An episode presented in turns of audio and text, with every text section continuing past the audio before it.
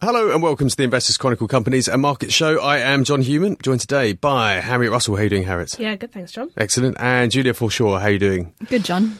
Excellent. Lots of news this week. The world's gone slightly mad today uh, for uh, obvious reasons. I'm in a huge panic because it's our awards tonight. I've been busy writing speeches and ironing shirts and such the like, which I don't usually do, as you, uh, as you will bear witness to. Um, where do we start? Um, let's start with the news section. We're going to talk about retail mainly today and various things in the travel and leisure sector because we've had some interesting news there from the airlines in particular, but That's also right. also gambling. Let's start with uh, with retail, uh, which is the lead story in the news section. This is about fast fashion. What Yeah. is going on here? It's it's a funny one. Basically, we uh, we were following up on a on a piece that the FT actually published first, but we've sort of put our own kind of analysis onto it. Um, what they had reported on was the fact that the Environmental Audit Committee, which is a parliamentary committee, has sent letters to several fast fashion companies. Um, which include the likes of ASOS and Boohoo, but also Amazon is included on that list. Um, basically demanding to know how they're going to tackle issues over sustainability in that particular part of the apparel market. It's been a big challenge. And I think a lot of this sort of ethical decision making is having a spotlight shone on it quite suddenly. Yeah, I mean, cheap clothes has been a bit of an issue for some time. Obviously, um, there were concerns around the supply chains. Of, uh, of, in fact, all retailers after some, some, some pretty horrific accidents at manufacturing sites out in, I think it was Bangladesh was the was the worst one. Yeah, that was a Primark accident. Yeah, ab- absolutely. So there was there was a lot of tightening of supply chains there, but this is something slightly different. This is so when you say fast fashion, this is clothes that are produced very quickly to, to hit sort of current market trends. Yeah, and, and, and- and often in the UK. Yeah, well, I was going to say that the biggest difference is that we're actually talking about manufacturing issues much closer to home. Um, this isn't just um, a sort of well trodden story about abuse of labour mar- labour markets in the Far East or, or other regions like India and Bangladesh. This is actually a story that's um, as close to London as Leicester. Um, there's been a lot of criticism over the manufacturing suppliers up there that are used by people like ASOS and Boohoo, and amongst other things, you know, illegally low wages. But the audit committee is now slightly more preoccupied. Um, labour laws are still high on their list, but they're they're also preoccupied with the actual environmental damage that is done by these companies, which sell extraordinarily cheap clothing that teenagers and young people buy in the bucket load, only to wear it once and throw it away Yeah, throw, afterwards. throwaway fashion. I think I think they call it. Yeah, and uh, people may have read in, in the broadsheets, you know, a lot of coverage over our relationship with China. They buy a lot of our recycling, particularly when it comes to textiles recycling, and they're starting to put their foot down. They're saying we we just can't take any more. The volume is just absolutely ridiculous, and our own landfills here are overflowing. So it seems like the government is trying to get a little bit tougher on just what these companies contribute to that. Yeah. So, so what could the implications of this review be? I mean, what, what is the risk to companies like ASOS and Boohoo? Um, should, should the should the parliamentary committee find something that, that it wants tackled? Yeah, I mean, well, this is sort of our own. This is where sort of the FT stops, and I suppose the IC steps in, uh, because from my own sort of um, following of Vice stocks, which is obviously now Julia's remit, but and which we'll talk about very shortly because that's the subject of uh, Mark Robinson's taking stock this week. yeah. Um, Vice is obviously um, a sort of subsector of travel and leisure, and you have companies like tobacco and gambling falling into that category. And obviously, for many, many years now, those industries have been subject to heightened regulation and more taxes pretty much every single year um, in order to sort of keep them in line and make sure they're not doing as much damage. I mean, one of the biggest stories for Julia this year has obviously been the fixed odds betting terminals, which are in the news again this week. We'll talk about that.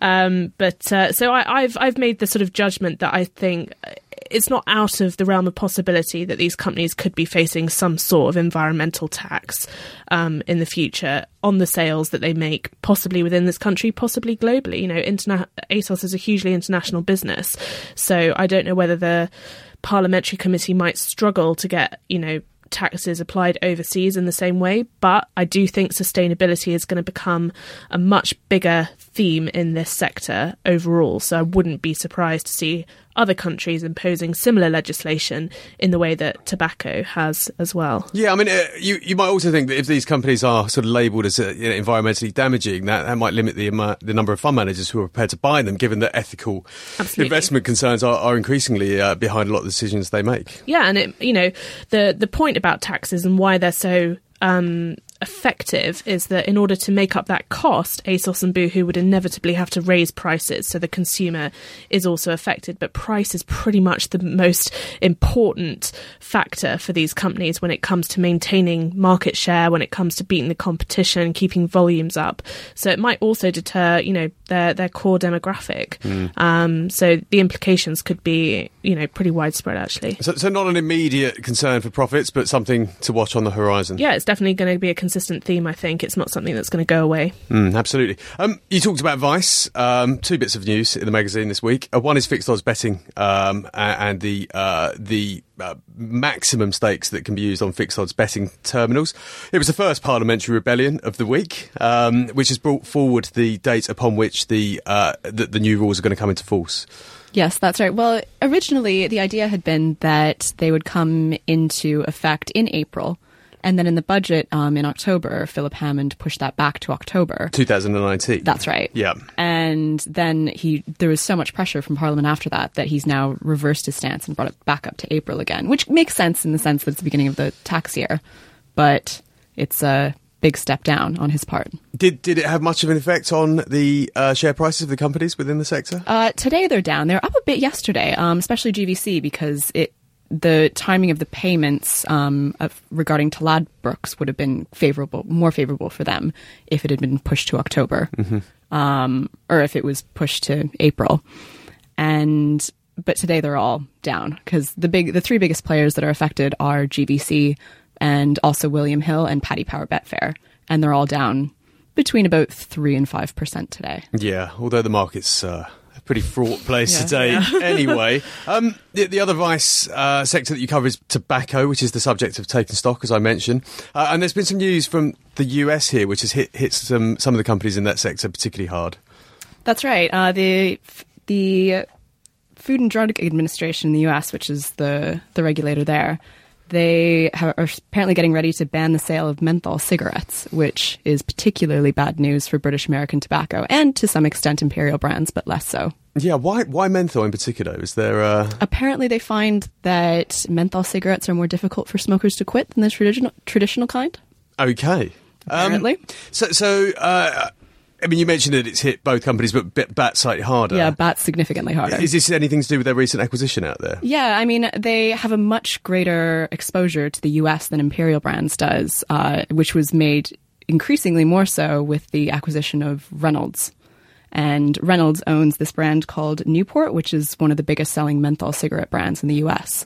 So this looks like particularly bad news for them. Mm. So is it all over for tobacco stocks? I mean, these have been stalwarts, you know, defensives. People, you know, don't don't really stop smoking uh, that No. much. We have seen declining smoking rates in, in, in Western economies, but uh, you know, there are still a lot of smokers out there. But is is this the kind of end game now? I mean, it depends what sort of time frame you're think, looking at, I think, because both stocks feature on our income majors list. Imperial Brands has for a while, and the acquisition of Reynolds pushed Bats onto it as well. Although it's now lost forty two percent of its value over Yeah. the past year. But uh, we have Imperial Brands on a buy, and I think that that's it. At least over the medium term, is a prudent move because they've committed to these like ten percent increases in the dividend every year over the medium term. So far, that seems to be quite well covered by cash flows. I mean, these businesses are highly cash generative, at least now anyway. Every year, the volume of traditional cigarettes sold falls and falls and falls, but there's still the 97 or 90 something percent of revenue for both of them too. Mm. But then also both have done quite well in innovation and looking at these like next generation products and how they can kind of this might sound harsh but keep their customers addicted in a different sense, something that's maybe more In a more friendly- healthy sense. Yeah, more regulator friendly sense. But so over the medium term, especially Imperial brands, I think it's still worth buying those shares. Over the long term, we'll see if they can actually manage that shift from people smoking traditional cigarettes to maybe using a vapor product instead. Yeah. If that can kind of continue to, I don't know, hold up cash flows. But in the meantime, it has. Yeah, it's uh, it, nevertheless a bit of a, a bit of a, a, difficult time for that industry, and uh, certainly one that's testing uh, testing investors uh, yeah, somewhat no at the moment. Um, let's let's flip back to the news. Uh, you've now picked up the pharmaceutical beat again, Harriet, which is what you first covered at the, at the magazine. Yeah, back on the healthcare horse. Um, and there's been some uh, talking of dividend majors. This is this is news from one of the other big companies that features on that dividend majors list, income majors list. Sorry, AstraZeneca. Mm, absolutely, yeah, it had it a, a third quarter, um, actually almost a week ago, given the sort of produ- production of the magazine, but uh, it's uh, it, it, was a very interesting update. Um, obviously, uh, those readers who are familiar with the stock will um, know that for many many years back when I first covered the beat. Um, the company was promising that in the long term it was going to fundamentally shift its business model from a very traditional backbone of respiratory drugs into innovation and ultimately cancer and oncology. And those really have been the buzzwords in pharmaceuticals for as long as I've been familiar with, with the industry. Um, but finally, in the third quarter of 2018, it seems that pursuing that strategy for Astra is starting to pay off. So, so there's two two developments there. One is that it's managed to it's managed to sell some uh, respiratory products. Mm-hmm. Tell tell us about that. Well, it's um, it's divesting um, these sort of what they now deem non-core medicines. So medicines that are sort of incidental, I suppose, to their growth. So they earn a fair bit of money, but it's nothing material, and it's certainly not going to ramp up in the long term. If anything, it will just lose patent exclusivity pretty quickly and face generic competition. So um, they actually had. We only made one of those. Um, updates into this particular news story, but they actually had three divestment announcements last week, um, all in sort of fairly immaterial um, payments. But it, but it does it does show that over the longer term, this is what they're going to pursue. And then in the third quarter, uh, the main sort of product sales, if you like, were mostly buoyed by sales of new cancer drugs, which is exactly what they've been promising for a long time. Yeah. So has it been enough to shift us back onto the buy list? well, not in this particular story, but it's certainly one that I'm going to have a closer look at in the next few weeks, perhaps, because uh, you know it's obviously its big counterpart is, is GSK, which is pursuing a very different kind of strategy. Um, so the two businesses, in my opinion, have never looked more different, and they're two different kinds of bets. You know, taking over from Megan on this beat, she was ultimately bullish on GSK, um, but it, it's not it's not the same company, and therefore it would be quite plausible to have a buy case on GSK and a buy case for AstraZeneca. Um, we would just urge readers to try and look at the stories fairly independently. Yeah, and, and, there are still some. I mean, despite the good news this week from AstraZeneca, there are still some risks to to its ability to, to execute the strategy. Yeah, absolutely. If anything, I would say AstraZeneca is the higher risk business model because it's a lot more value tied up in the in the development pipeline. You know, and what the development pipeline means is ultimately uh, clinical trial risk um, and and risk of, of big high profile failures. I mean, for a business like this, despite its scale, despite despite its size, you know, having a big cancer drug fail, even in a preliminary trial, um, let alone a phase three, can be massively destabilizing. So uh, yeah, there's there's still plenty of risk there, but still a hold. For now. For now. Um, same page. Julia, Flybe. This is a, this is potentially the end of a sorry saga yeah, in the airline it's industry. not looking very good for Flybe at the moment. But potentially could be a turnaround if they do manage to find a buyer now that it's put itself put itself up for sale. Yeah, I mean it's it's a fascinating story. I mean Flybe uh, floated a few years back, and the shares have have, have been on a, a downward, losing altitude ever since. Uh, they did bounce a bit on this news. I guess hopes of a white knight have uh, have given them a bit of a boost, but. But yeah, Flybe, tell us. I mean, how has it got itself in this state? Before we, we talk about how it's going to get itself out of it. Yeah, well, at the moment, it's just basically been focusing on reversing mistakes that it's made in the past. Uh, previously, it was so focused on expanding its capacity and just did so at a far too rapid rate, and only to realize that they weren't filling the seats, and so they've they're in the process of still trying to scale that back now. And over the period, they made progress. I mean, capacity was down nine percent load factor improved from 76% to 84%. Load factor being being basically the percent of seats on the planes that are filled. Yeah. And that because I looked at these before the results announcement. And I think when I looked at it load factor was around 75%, which is which is very which is uh, yeah. Com- when you compare it to like a, an EasyJet or a Ryanair, which are in the high 90s consistently, it's just it pales in comparison. yeah. So so who potentially is going to buy this? And and would it be an appalling decision to buy uh, an airline that has had so many problems over the years? Uh, well, the first one that popped into mind was Stobart Group, mainly because at the beginning of this year they were in discussions with Flybe to potentially buy them, and then in March they announced that they just couldn't reach a deal and it had all fallen through. And incidentally, that was uh, rumored to be what uh, spurred the board infighting at Stobart Group that progressed uh, during the middle of this year. But yeah, they they would be likely the most likely one. But um, EasyJet has since come out and said that they would potentially look at not buying the whole business, but potentially bits and pieces of it, like certain. taking route, certain routes or la- right, landing slots yeah. or whatever it might be. Um, yeah, I mean, because it's, it's a lot of its business is domestic, uh, so UK flights, you know, internal UK flights, um, and, and obviously, I guess one of the main rationale uh, for Stobart being potentially interested is that Flybe are, are, are quite a big customer of of Stobart in terms of its landing slots at Southend Airport. Yeah, that's right. But the plan was that that was going to be scaled back by 2020. So, in theory, you would think that if Stobart does go and buy Flybe, then that might change. So, it might, in that sense, be quite beneficial for Stobart. Yeah. Although they've done a deal with Ryanair to, to Yeah, take, take a Ryanair lot of capacity at Southend. It is, yeah. Ryanair is basing a lot more plane or planning to base a lot more planes there. So, see how that can they can do that balancing act. So what, what do we now think about the shares? Um, we we have actually got this one right. We've had them on a sell for quite some time. Yeah, we have had them on a Um, sell for quite some time. And uh, yesterday the shares bounced a bit. And we did move them from a sell to a hold. And I was quite torn on the matter because, I mean, the business isn't in good shape. And there's, if a buyer doesn't come through, then that will be a huge disappointment. But if one does come through, then you could see shares bounce up significantly more. So, in the meantime, while they're in this negotiation process, I thought it was most prudent to just kind of move to the sidelines and stick with a hold. I think that makes sense. I think that makes sense. Uh, there's been some other interesting news from uh, from one of your companies this week. Actually, um, May one May has gone this week. It's not the May that most people would like to go this week. It's it's the chief executive of Patisserie Valerie. whose name is Paul May. Paul May. That's right. What the what is going on there?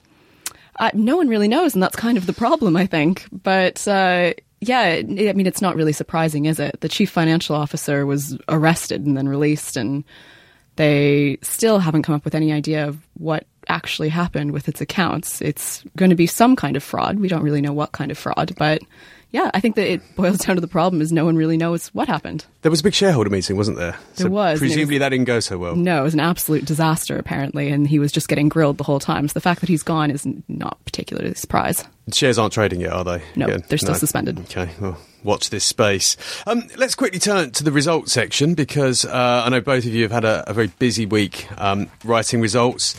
Uh, Sainsbury's, the lead result this week. I think we spoke about them very briefly last week. Yeah, we did. Did we get any more flavour of what's going on there from uh, from the results statement? Uh, not really, because of course they're they're tied up in this uh, CMA investigation as to uh, you know in regard to their potential merger with uh, with ASDA, and so for now a lot of the numbers are kind of.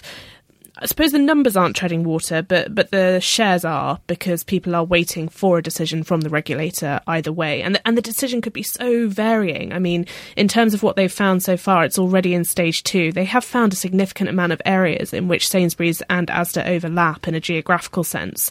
So it will be interesting to see whether the regulator imposes any kind of disposals on this merger in a way because it didn't with Tesco and Booker. But they were different businesses. Indeed, and the, the the main difference is that I like to refer to it as Tesco and Booker being a vertical um, sort of tie-up, whereas this one is much more horizontal. It's about spread as opposed to supply chain integration. Um, so. Yes, I think the regulator could find justification for imposing a different set of limitations on this deal in a way that it couldn't with Tesco Booker. It's quite interesting though. I mean, share, their shares have done quite well this year. They have done well. Um, th- there was a good response to the Asda tie-up when it when it was first mooted, more so I think than people um, expected, and I think it's because of everything else going on in this sector. We're going to hopefully prepare a much bigger report on grocers and supermarkets for our new Alpha product, but. We're sort of waiting for a decision to be made with Sainsbury's Asda, but you know it's it's been a huge um, sort of cons- consolidation theme throughout this whole part of the market because they just can't defend themselves on their own in the way that they used to. It's mm. going under a significant structural shift. It's becoming a much more interesting sector than it used to be. I mean, you know, Definitely. What, I mean, the, the business of selling food has, has changed to obviously over the years the business of selling food and general merchandise, but now you've got the three big players in the UK all pursuing very different strategies. different, but ultimately with the same motivation, which is that they have to defend themselves against two ends of the market, which is Amazon, um, which not only owns the internet but also is starting to explore its sort of the premium end of the market with its Whole Foods acquisition, and then obviously the the German discounters are still winning market share month on month. So. Um, you're sort of fighting on two fronts, and the, this issue of the squeeze middle, which is you know a well trodden phrase in in supermarkets, um, has never been more true, but it's also never been more complicated. So uh, it's interesting to see how Sainsbury's and Tesco and Morrison's are, are each going to fight that. Have we heard much from Tesco about its new discount venture? What is it, Jack's? Jack's, yeah, I know. Mm. I know that the FT spent some time going around its shops. Our, our former editor, in fact, is now the retail correspondent there. Yeah. Spent some time in a Jack's. It looked pretty grim. It, well, it's sort of designed to be in the, in the nicest way possible. It's uh, But, but I can't. I like a little. well, yeah. uh, I mean, know, this is Tesco's answer to Lidl. Mm, I'm not sure about Um, that. and yeah, they they had two trial stores a couple of months ago um, that opened sort of in the in the southeast, and uh, yeah, it, it was interesting. There are there are a few photographs. They're easily searchable on the internet if anyone's interested to have a look. But but the idea is that they are producing a much more sort of value orientated um, position, so that you know their traditional customers could have the option to trade down if they wanted to, while still remaining loyal to the Tesco brand. Talking of food, let's um, let's quickly touch on Premier Foods. They've uh, that's one of yours this week. I mean, in fact, you've both written. I, I, as I was reading it, I, I noticed your initials quite a lot throughout the uh, results section this week. You've obviously been uh, very busy. Premier Foods, again, a business that has been through the wars somewhat. Uh, what, what's going on here? I Uh, bad. This was a bad mistake of mine tipping this one years ago. Did you? I didn't realize that. I Oh. did indeed. Yeah, well, I mean, so the current management team, since they've been in there, they they've made progress. I mean, debt has it's still very high, but it's halved from like the billion pounds worth of debt that they inherited when they came in.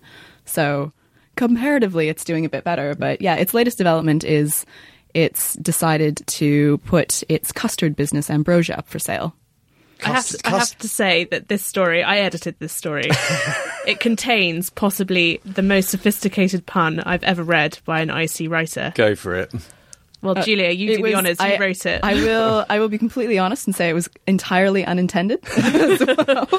But yeah, it's a custard business, and apparently, when you're making custard, so Harriet tells me, separation is a big problem. And so, when I was speaking to the chief financial officer on the phone, he told me that ambrosia kind of made the most sense to sell because it was the most easy to separate. And so I put that phrase into the copy completely unaware that this is actually quite a big problem when making custard. I- I have to say, I- Harriet just yeah, she found it quite hilarious. I would have missed that entirely too because I don't make my own custard. I buy it Well, from yeah. Ambrosia, ready made.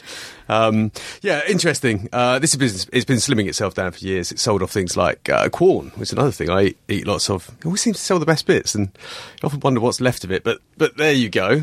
Yeah, there well. you go. That's a real challenge, though, isn't it? I mean, that was something we were talking about when they came out. Is you know, are these sorts of sales? You have to look at it in broader contexts. Like the pub groups, for instance, have for years been forced to sell off their best assets in times gone by, which leaves you with, you know, an estate full of crappy properties. And you know, could these businesses that are ultimately made up of either conglomerates or or multiple brands be going the same way? Yeah, Diageo sold a few brands this week. Although yeah, I, they I- did. They sold uh, 19 in their 19 of the not very nice brands too.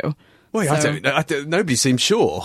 I, they, they got what was quite a handsome price for, for a number of brands that nobody was really very aware of. Yeah, I think they're bigger in the US because they seem to be maybe a bit more recognizable to me than North American, not American. But uh, yeah, no, it's kind of, I think Diageo has been quite good at focusing on the trend in that maybe millennials aren't drinking as much as their previous generations did. But when they do drink, it seems to be the more high quality stuff. So it's the craft beers, it's the premium spirits. So Diageo just thought it was prudent to get rid of some of these cheaper, not very nice ones. Fair. I would go not very nice. I think maybe cheap, less well known, less popular. um, let's talk about B and M because that was a tip last week, and Mm. uh, they surprised us with uh, unscheduled results. Well, it, it depends what you sort of mean by unscheduled because it wasn't a profit warning. The main example that we have of unscheduled results is always that there's, you know, something that they have to tell the market about immediately.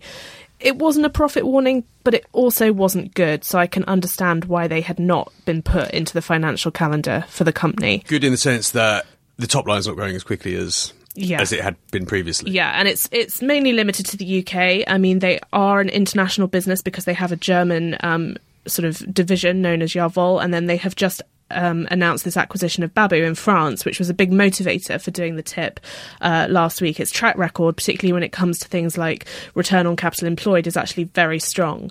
Um, and we had sort of hoped that the UK business would tick along whilst they pursued this European expansion. Unfortunately, what these results showed was that performance in the UK, at least on an underlying basis, was completely flat, um, which spooked a lot of people because, as we were saying with Phil actually on the podcast last week, um, this year, which has been horrendous for retail really all round, what has held up quite well is the discount end of the market. This is something you're looking at actually in a in a feature. Yeah, It comes out in yeah. a couple of weeks. We're going to look at luxury versus discount and sort of try and ignore the squeeze middle for once, I think, and try and look at this whole yeah budget versus bling. I think is the is the working title, but um, yeah, this I think the market was largely spooked by the idea that discounters may have peaked this year and maybe trying to repeat their performance over the last 18 months is going to be a harder task. We had actually mooted that as part of B&M um, earlier in the year, um, which had kept us on hold for quite a long time with them. But I, I do still think I have kept it um, on the live tip, and I think the reason for that is because the the opportunities that they have to pursue this European um, expansion is is still very ripe, and if they can get that right, then hopefully. Um, That'll be sort of the main motivator for, for a lot of the future growth. Yeah, I, I, mean, I think October was a pretty horrible month for retail generally. There were some figures out today, which, Well- which I suspect everybody missed because they'd be looking at something else going on in Parliament. because you're, I'm the you're a retail professional. No, they were down 0.4% from the ONS, um, which actually is not the most dramatic fall we've had on a monthly basis this year. But of course, what is happening now, which will be the topic of um, this week's coming sector focus, so not in the mag this week, but of course, we're looking at Black Friday now. And what you have is a twofold effect. You get pull forward on Christmas, so Christmas sales don't look nearly as good as they used to. Certainly, the weeks before Christmas, sort of one or two beforehand, can be really weak now. Um, but what you also get in the months of um, October in particular and early November is a complete quietening from retail consumers because they're waiting in hot pursuit of those discounts that are going to hit us um, towards the end of next week. I can't wait. Can't we all? Um, th- there are some other results that they're not retail results. They're related to retail um, from the property sector. Mm. The big uh, REITs, British Land uh, and Land Securities, both had results. Both both are having a, a bit of a tough time because of retail. Uh, and in the case of British Land, reducing their, their retail exposure, which seems quite sensible. Definitely. I mean, it, the two sectors have been so interrelated this year, more so than in all of my years here at the IC. But um, it's certainly an, an interesting context because in the seven days section this week, we're talking about the fact that House of Fraser yesterday, uh, which has been bought by Sports Direct, um, has failed to negotiate new rents on four of its big stores. It, it, they were owned by Intu, which is another big, uh, big listed landlord. Mm. I, I thought that was quite interesting. I did, I did a little bit of reading on that this morning, and Intu basically said we can do better. Yeah, well, I mean, it's it's interesting because Jonas, obviously, who's our property guru, is not here to sort of defend that sector. But what I have said for a long time is, what what do these landlords actually want? Do they want companies declaring CVAs and sort of effectively declaring themselves fifty percent bankrupt so that they can just get out of those stores? Do they want a bunch of empty properties? Mm. What do they think they can reasonably expect from these failing department stores? It's in their interest to have properties that are filled and at least generating some sort of monthly income. But this week's decision suggests not. Well, yeah, they, they they suggest they can fill them with other. I think they said large scale retailers or some kind of mixed use retail that's that's or mixed use, even not even necessarily retail. Well, mixed uh, use is, is a really interesting theme. We're going to look at this in a feature, hopefully, um, in the not too distant future, because even the pub groups actually have started to lease some of their extra space, haven't they? And it, it's incredible to see these companies that have such exposure to leases and lease liabilities, which of course are going to cause us even more aggro come the start of next year, really start to explore options on how they can make more money from that space. But then look at Debenhams, which is another uh, department store retailer that's having a terrible time. Their shares have taken an absolute battering this week, and Mm. Yeah. we'll, we'll come on to why. But they, they obviously gave over some space to Patisserie Valerie, which Yeah. yeah. um, I mean, what's uh, uh, what's the re- why has Debenhams taken such a pounding this week? Because there's been no bad news from them specifically. There's been no bad news from them specifically, but of course, people familiar with the sort of end of the market and particularly familiar with Mike Ashley's uh, extensive high street portfolio will know that Sports Direct has a 30% holding pretty much in Debenhams. Um, so I think the market was possibly doing a bit of read across on on what had happened at House of Fraser, thinking if the landlords are going to hold fast on these rents, then what are the chances that Debenhams, which itself has said it will need to re- renegotiate rents on many of its large properties to stay afloat. If, if House of Fraser can't do that and, and Mike Ashley can't do that, then what makes them think Debenhams will achieve the same thing? Yeah, I mean, actually, we, we had Debenhams on a on a sale, didn't Mm-hmm. we? For and and it, that- was a kind of contentious call because they'd fallen so far. We, but we now have it on a sell as well. yeah, no, no, but that's what I mean. Even after falling, Well, they, yeah. they have continued to fall. And you might have thought that they'd reached the bottom, but yeah. that's Well, I will. I will let readers into into a sort of behind the scenes moment at the IC, which was going to a weekly tips meeting with Algy, and I sat down and I presented Debenhams as my sell idea, and I said, I know what you're going to say, Algy. It's already down seventy odd percent. Why are we selling now? And he just looked at me and said, Because it's going bust. Yeah, well, And I said, well, well, yeah. So that that is, you know, it's a very aggressive sell case on that. I don't see that company rising from the ashes unless it goes through something extremely um, significant, like a CVA. But we all know that those have dilutive effects on shareholders, and retail retail shareholders get battered in that process. So it's yeah. no good. But you're glad you're taking on the pharma beat now. Some good news finally. I know. Well, this year's been a nightmare for tipping, I have to say. Um, so yeah, hopefully a bit more uh, good news from pharma. Absolutely. Um, let's finish off with First Group. Uh, I know we didn't. We said we weren't going to talk about it uh, too much because Phil has done uh, a, a very big piece on First Group this week, looking in detail at its accounts. But yeah, this is this is. I mean, it's, it's not the worst share price I've seen, but it's kind of reflective of this company's. Uh, Yeah, not really the funny for, a, best for, though, is for it? a transport group not going anywhere fast. Yeah, certainly not. Uh, yeah, especially its Greyhound business too, because they've decided to wind up a lot of the operations in Western Canada, which was a big portion of their operations before. And yeah, a 28.5 million charge on the business wiped out group profits for the interims. So it's it's not looking good. Is there anything good in this business? I mean, it's still got Greyhound in America, which people still use. Uh, yeah, I just Greyhound's had such a struggling time because the just short haul flights have become so much cheaper. Right. and it's just a much nicer experience than sitting on a coach for how many hours when you can get on a plane be on for an hour get off the plane Yeah, although I hear some of the uh, short haul operators in the US would give uh, Ryanair a run for their money in the customer service stakes, but uh, yeah it's more for uh, amount of time spent on there maybe less than the customer service sense but uh, the the first student school bus uh, division is not too bad these big old yellow buses. Yeah, those big old yellow buses. Yeah, they're big in North America as well. And they've had a bit of a tough time just in the sense that they're finding it quite hard to find drivers and that will accept the salaries that they pay them. They're, have, are, they're being forced to pay them more now. Mm, well, this, this seems to be the story of everywhere. Yeah, everywhere really. But yeah, so that's um, not going too badly. They tend to have quite good um, history with retention rates and new contract wins. So that's kind of a brighter spot, I suppose. Yeah, travel not a not a not a pretty sector either. Uh, actually, there was some other news this week which hasn't made it into the magazine, which is Dart Group. Yeah, shares are down like 18% last time I looked before we came downstairs. Yeah, this is so. This is uh, Jet Two holidays. I've seen the adverts. That's right. Package holidays. Are people not going on holiday anymore? Uh, they that's not really so much the problem. They it's they expanded capacity by 24% in Is- the number of uh, plane seats available, which when you look at an industry like you look at Flybe that expanded way too quickly and it ended up being their downfall and you get companies like an EasyJet where they're you know they, they increase capacity but at a much slower rate.